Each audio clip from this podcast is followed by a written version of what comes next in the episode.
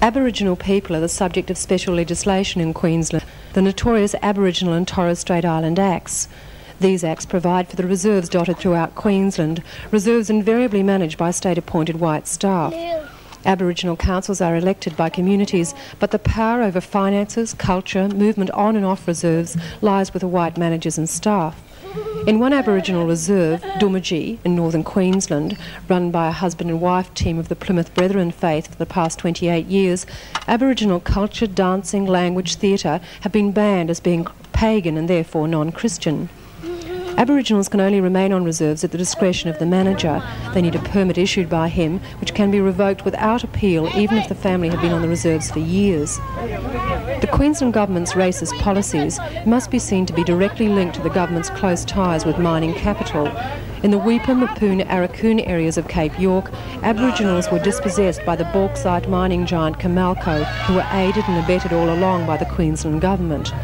The Premier's wife, several government ministers, including the Aboriginal Affairs Minister, benefited from a Comalco share handout at this time. Bjelke Petersen is determined to repress and break any black militancy for land rights in the north where he sees it interfering with any mining ventures. He says Aboriginal land rights would create an apartheid situation in Queensland. I suppose it depends what you mean by self government. If Yes, you that- believe that well, I think it does. Yes. I think it does. And I think this is very germane to the whole issue. And it depends on the philosophic base on which you see things.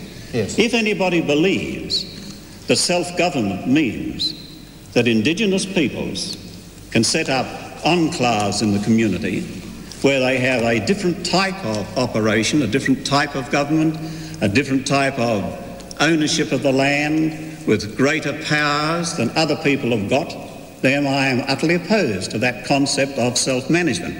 And I think rather than self management, it is utterly self defeating.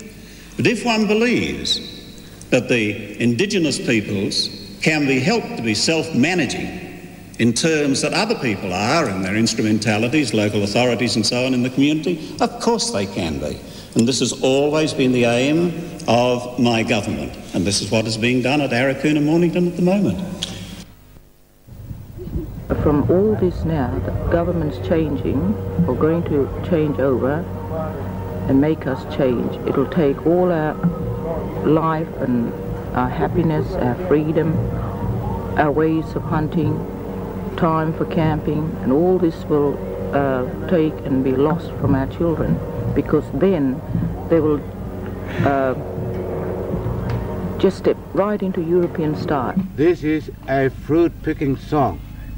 The name of this fruit is warden. In the European way they call it wild date.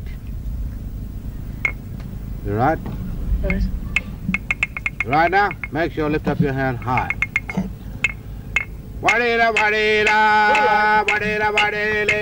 Eh, piala piala, piala piala, wadila wadila, wadila wadile, piala piala, piala piala, wadila wadila, wadila wadile, eh.